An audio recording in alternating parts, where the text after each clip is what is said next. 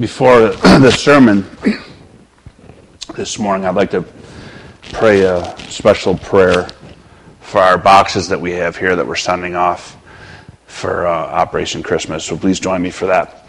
Heavenly Father, God, oh, we, you know, we live in a country filled with riches. God, and so we thank you for this opportunity to be able to take some of those riches and bless children in the other side of the world, God, who will never, may never know the riches that we know, the, the luxuries that we have. Uh, our needs become luxuries. It's just, it's, it's a blessing for us to be able to do that, God. So we pray for each and every one of these boxes, God. We pray that these boxes uh, would go into and touch uh, the hearts of every one of these children that, that open and receive these boxes, God, but not just because of the things that are in them, Father God, that they would know that these things are given to them because Jesus Christ loves them. Allow them to know, to experience the love of Christ as they open these boxes, God. They might place their faith, understand their position in life, and place their faith in Him, God. Please work in and through these boxes as a means of proclaiming your gospel and save these children. It's in Jesus' name we pray. Amen. Psalm 100. Let me read it for us again. It's a short uh, psalm, and so let me read it for us again that we can put this into our minds. Psalm 100. Make a joyful noise to the Lord, all the earth. Serve the Lord with gladness. Come into his presence with singing. Know that the Lord, he is God. It is He who made us. We are His. We are His people and the sheep of His pasture. Enter His gates with thanksgiving and His courts with praise. Give thanks to Him. Bless His name. For the Lord is good. His steadfast love endures forever, and His faithfulness to all generations. May God add a blessing to the reading of His word. As I was preparing this week's sermon, I was honestly preparing. I began the week preparing for the next installment, the next passage in Mark. Uh, and as I was preparing, I, I, just I was struggling. It wasn't.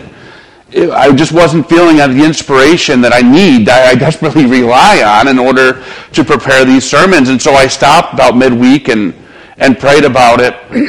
and God, through the Holy Spirit, gently nudged me into this direction of the the 100th Psalm.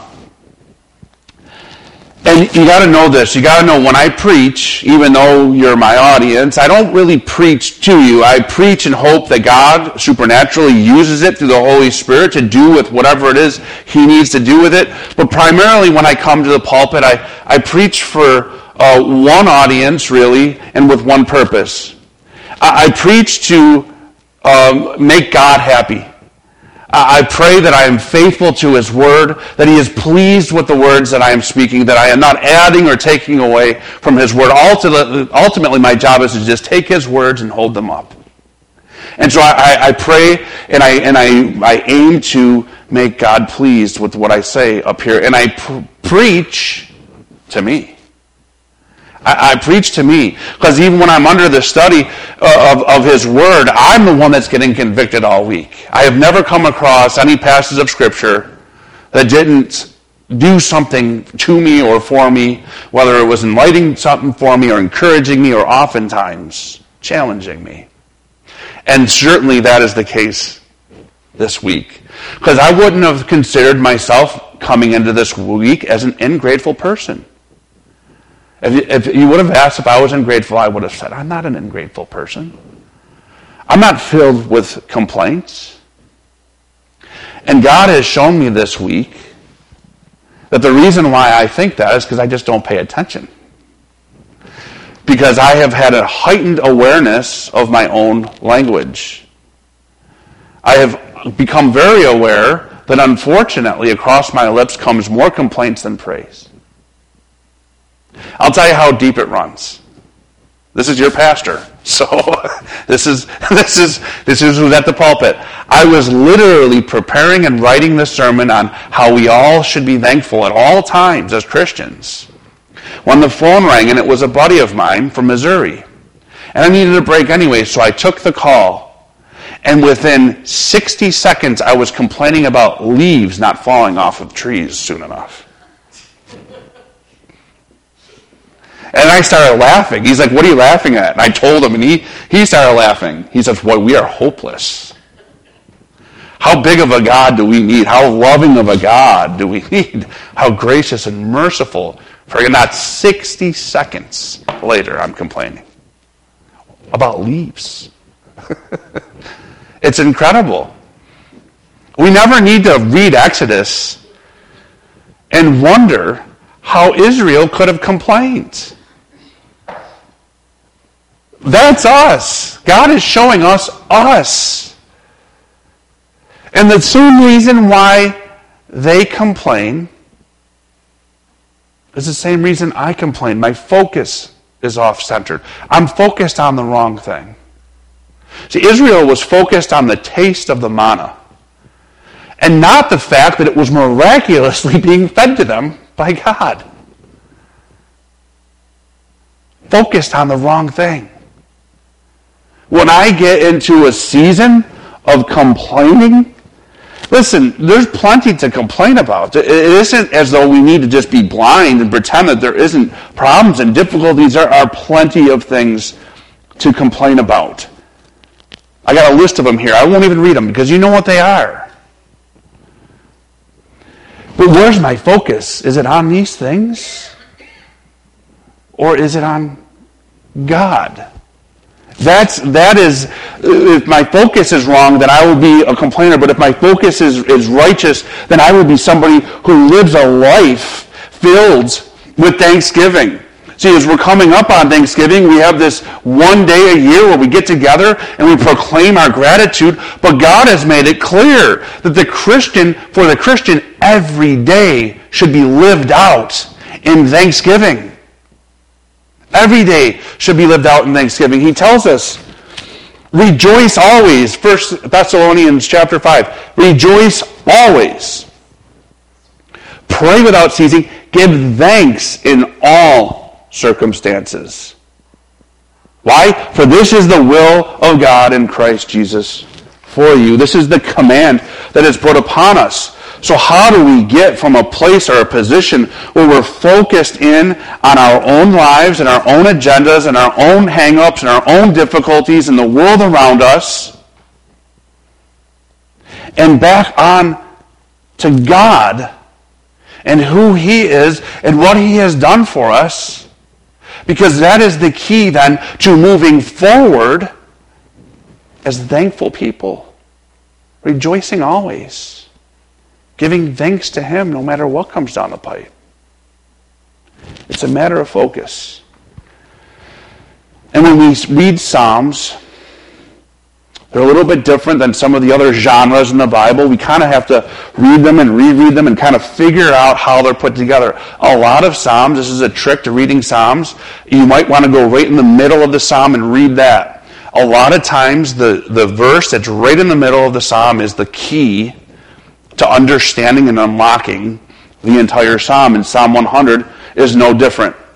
So we're going to start this morning not with verse 1, but with verse 3. Because verse 3 is going to help us focus. It's going to tell us what to focus on. Without verse 3, we really can't do the four other remaining verses. So as we look at verse 3, it reads, Know that the Lord he is God. Know that Yahweh is Elohim. Know that the Lord is God. Know. So this isn't just an intellectual know, although it starts there. How could you be grateful if you don't know God? But it's more than that because all of us know God, right? We know that the Lord is God. Amen? We don't need a Sunday school on that. We know that intellectually. Pass, A plus. But what this is talking about is an experiential know. It's an active acknowledgement.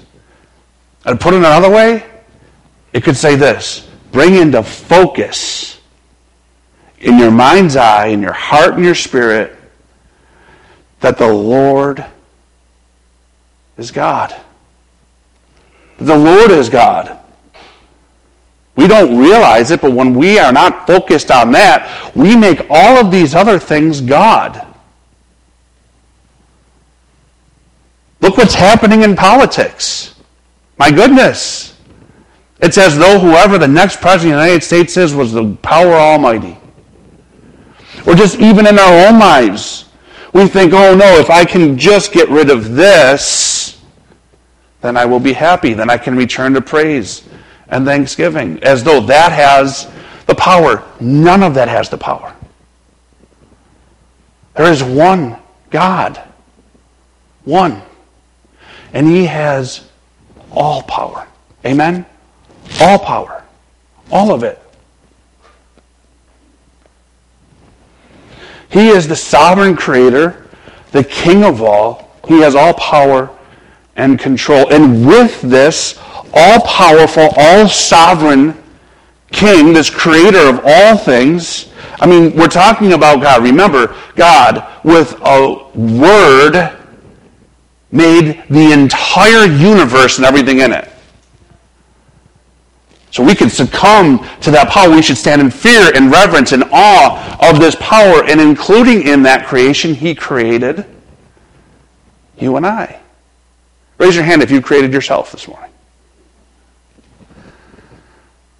No, we've been created. We've been created by this awesome power. It says, It is He who made us. And then in the ESV it says, And we are His.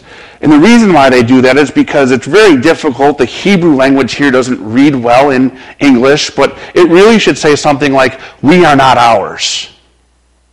Right? He, he is who made us, we are not ours. We don't belong to us. We didn't create us. He did. We belong to Him.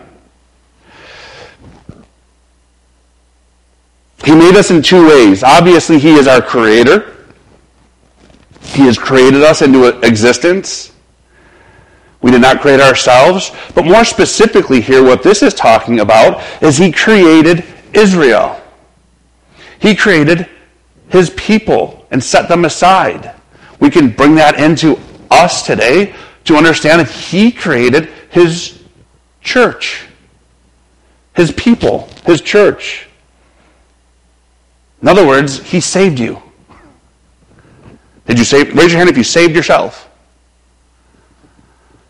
He saved you. So here's this focus in on the fact that here's this almighty, all-powerful God who, for whatever reason, in his own goodness, has decided to save us and bring us into his own people nation as the church. And then it concludes by saying, we are his people and the sheep of his pasture.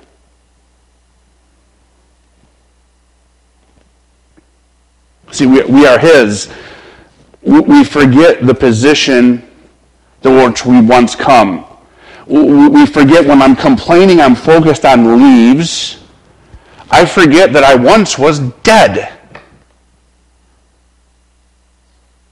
I was a dead man. Dead in my trespasses and sins. I was once a slave to sin, bondage in chains to sin. I desperately sought in this world some sort of relief and happiness and found nothing but pain and anxiety and anguish, waiting unknowingly for my final death and judgment, separation of living a life in sin. This was my destiny. And I did nothing and God decided to come down and pluck me out of that. No longer am I a child of Satan. He's adopted me and made me his own. I am a child of God. What would a child of God have to complain about? What would one who has been shown so much mercy and loved and saved from such a destiny have anything to complain about? We are His. We were bought with a price. 1 Corinthians reminds us that. We are freed by His blood and adopted by God. See, he says that we are, we are now sheep of his pasture. We were sheep without a shepherd. We had no pasture. We had no safe haven. If we were to buy a sheep right now, especially right now, there's been a lot of coyote sightings in this area. So if we were to buy a sheep and just set it down there and pay no attention to it, it would survive maybe all of two hours if it's a really hardy, smart sheep. right?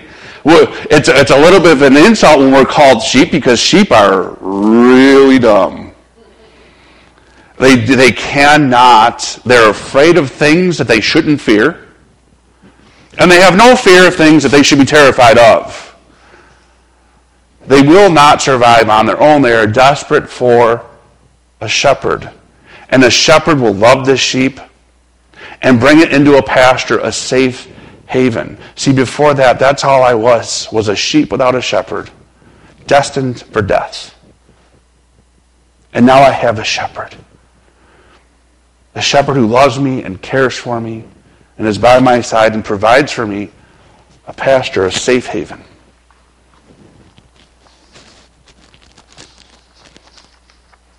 See, when I focus in on this, if I remember who I was and what in who God is and what He has done for me, suddenly, you know, it's like this. I mean, the, the, verse 1 says, make a joyful noise to the Lord, Lord all the earth. First of all, I'm grateful that it doesn't say sing a beautiful song, because my voice would not be able to sing a beautiful song. What a joyful noise I can make. Right? It, it's like this. If, if you're at a sporting event, right, say we're, say we're watching the, the, the football game. And, and, and they're, they're driving down, all of a sudden he throws the pass, and he catches it in the end zone, and you cared. I know a lot of you don't care, but and you cared. You were watching it and you cared. When he catches the ball in the end zone, what do you do? Woohoo! Yeah! Something happens that just, and it's not, it's not like you say, oh, he scored a touchdown. Now I should make a joyful noise. And then you consciously force yourself to make the joyful noise because it's the right response. No, you can't help. When Ellie was born, a little baby, the Red Sox were in the playoffs. She was a little baby, and she used to sleep in my hands. And, and, so I'd be watching the playoffs all October. They made it all the way through and ended up winning the World Series. And it was a nightmare. Because every big play, every huge strikeout, I kept making joyful noises. And I couldn't help it. I didn't want to make joyful noises because it would wake up my baby. And it was, a, you know, just a catastrophe. It wasn't a very good thing. But, you, but I couldn't help it. Something happened that overcome me and I've got to shout. You see, where verse 3 is our position when we realize all that God is and all that he has done for us. We go, yeah! We make a joyful noise. We can't help it. We're overcome by what has happened because of God. Because the Lord is God.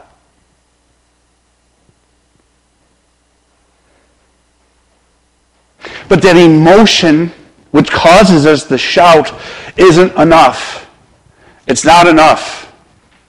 That emotion must turn to motion. I've got to do something. Remember, you know, you're saved and you realize who Christ is, and you're like, oh, you know, I got to serve him. I've got to tell people. I, I got to do his works. There isn't anything he could ask me after what he has done for me, after the great price he has paid for my freedom, what could he ask of me that I could say no? My whole life now is yours. You purchased it. You bought it. I am now free in you. I am no longer a slave to sin. I am no longer destined to death. You have even conquered death for me. I will work for you. What do you want me to do? Right? It, it, it, turns into this action. That's what verse 2 says. Serve the Lord, not out of religious duty. Not so that the other church members see me doing stuff, or my buddies see me doing stuff, or I seem like I'm pleasing him, or to even please him, but out of this position of thanksgiving with gladness. Listen, if I don't have to go to hell, if I don't have to live the way I was living in the bondage that I was living because of the price you paid, I'll gladly do anything for you. I'll gladly do anything for you.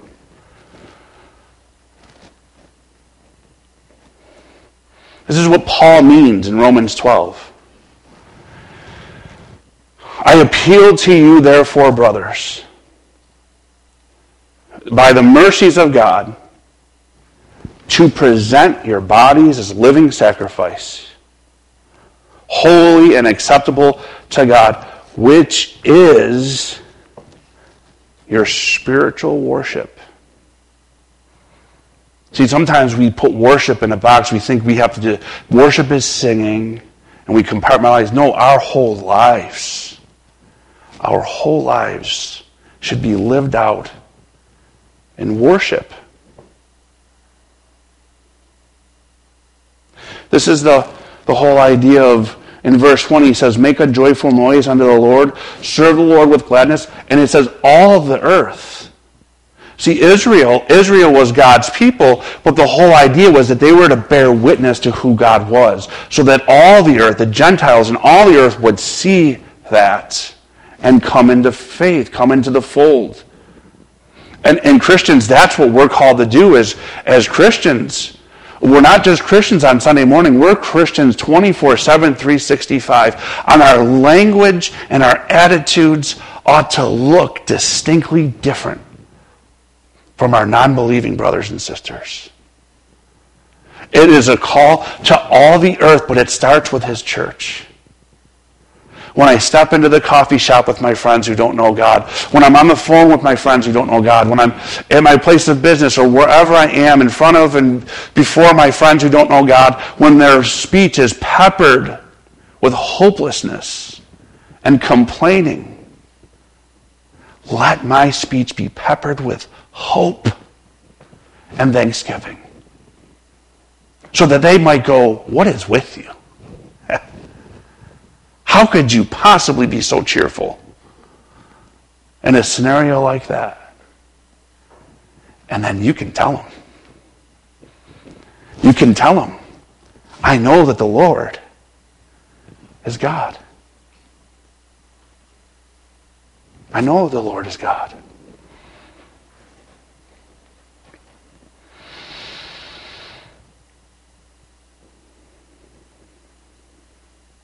Enter his gates, verse 4. Enter his gates with thanksgiving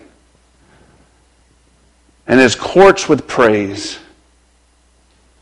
Give thanks to him, bless his name. So, in, in, in, Israel's context here, when they went to the, the courts and the gates, when they're entering into the gates and the courts, are talking about the temple. This is their presence before God. This is where they stood, how they stood before God, before you and I. Blessed are we. We can praise and rejoice that we don't need to go to a physical location outside of our own being. That God dwells upon us, and all we must do is bow our heads and begin to pray. And when we pray, we enter in to the gates and the courts of God. How could somebody with such an intimate relationship and such access to this Lord who is God have anything to complain about? We have a front row VIP access. We bow our heads, we bring our troubles and our difficulties and whatever it is to the Lord, and He is all ears. He not only hears, He cares, and He responds. Sometimes we just get so used to praying that we forget to do it with thanksgiving. Because not everybody has that position. It's only those who have received the blood of Christ that get to do that. There has been a high entry fee into his courts and to his gates. High price. I remember many, many, many years ago, the Buffalo Sabres went to the Stanley Cup. So long ago, I could barely, I don't even think it happened. But it did. And, and my stepfather and his brother, they bought tickets. I was, I was a young kid. I didn't have money like that. It's a lot of money. And they gave me a ticket. And I, I to this day, when I think about that game, I, it's one of the coolest events I've ever been to. And I think of my stepfather who gave me that ticket. See, I wasn't there. I didn't purchase my way into that arena. I wasn't there on my own merits, on my own design, on my own labor. It was all on the labor. It was a complete gift. And so when I approached him there, I was grateful. And when we bow our heads in prayer, this is why we pray in Jesus' name, because we aren't there in our own name. We're writing checks we can't cash. If you got a check and there's that signature right there, whoever signs that's the one cashing it. I, I, it's too high of a cost. I got to write Jesus Christ. He's the only one that can cash it, and He's cashing it for us. So when we enter into prayer, if we keep focused, the Lord is God, we will do so with thanksgiving.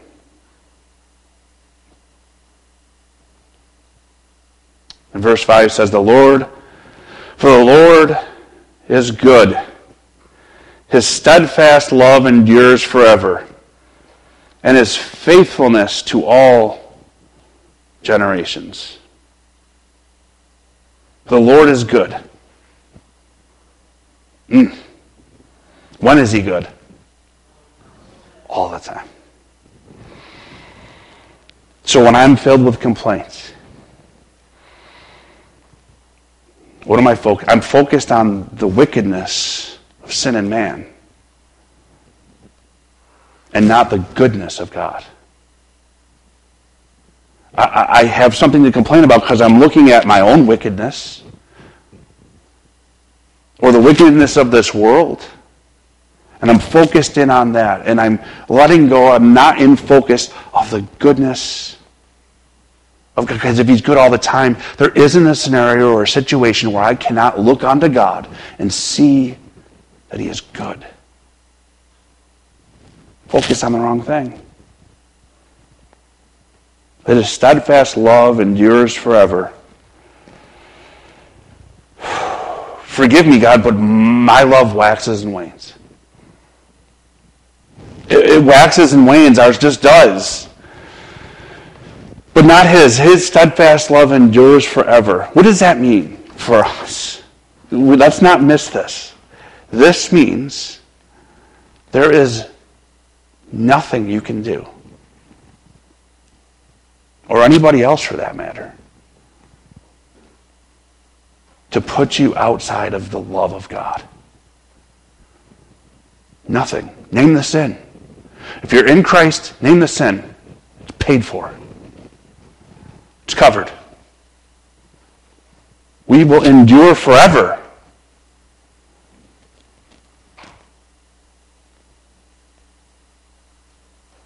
We are His forever. Not because of our faithfulness, but because His steadfast love endures forever. And His faithfulness to all generations. Praise God. This was written, remember, this is in the Old Testament. This was written to Israel, about Israel. But there's this line here that says, for all generations. And so here we are, thousands of years removed from when this was penned, and yet we receive the benefits of this covenant, of this love, because it continues for generations. Amen? We're under it. We're grafted into it because of the plan and the design and the love of God. So I brought up some trivial complaints. And, and listen, I know that there's real hurts. There's, there's been real hurts in my life beyond leaves. And I know that there's real hurts in here this morning. I know that there's real stuff. Even fighting your attention this morning as you sit here. I, I get that. I've lived a life too. Those been those seasons in my life, it can be hard. This is not calling us to pretend like life isn't hard. There are seasons of lament. Amen. Seasons where it's just too much. We must fall before Him and lament. And, and, that is all well and good. He allows that. And if you call me crying, I will cry with you. I get it. The point here, though, is that it's a season of lament not a life of lament. Amen? That though there are those seasons, our lives should be spent in thanksgiving. Even with those hurts, God has not called us to live with the temporal in focus. Amen? Not with the temporal in focus, but with Him in focus.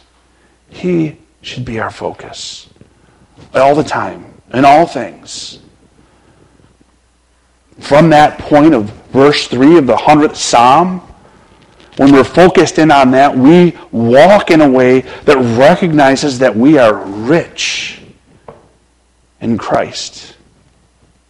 That we are heirs to his kingdom. That we are children of the Lord who is God.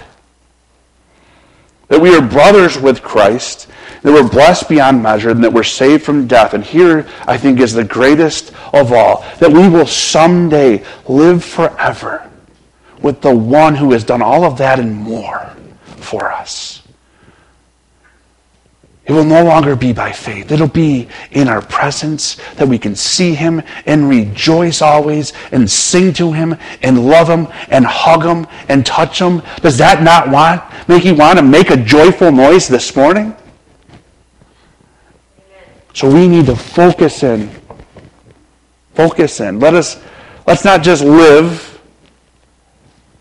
Let us not live not just on Thursday, thankful on Thursday but let's live a whole lives moving forward with thanksgiving that what? The Lord is God. Amen. Oh, Heavenly Father, thank you for your patience with me. My goodness. Do I fall asleep to who you are and who I was? I so easily get entangled in my own life, my own plans, my own agendas, my own to do list. And God, that stuff matters. It matters. But it doesn't matter as much as you.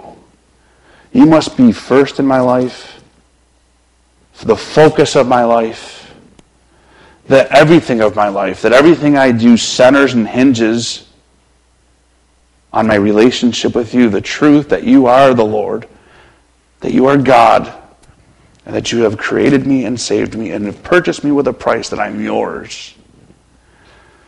So, Father, please give us all strength and all minds of remembrance to know that you are the Lord, our God. It's in your name we pray. Amen. I picked the music for today a week ago before Pastor had his sermon, and I just think it's amazing what God does when we focus on Him. Um, I heard this week from the authors of this song, My Heart is Filled with Thankfulness, that, and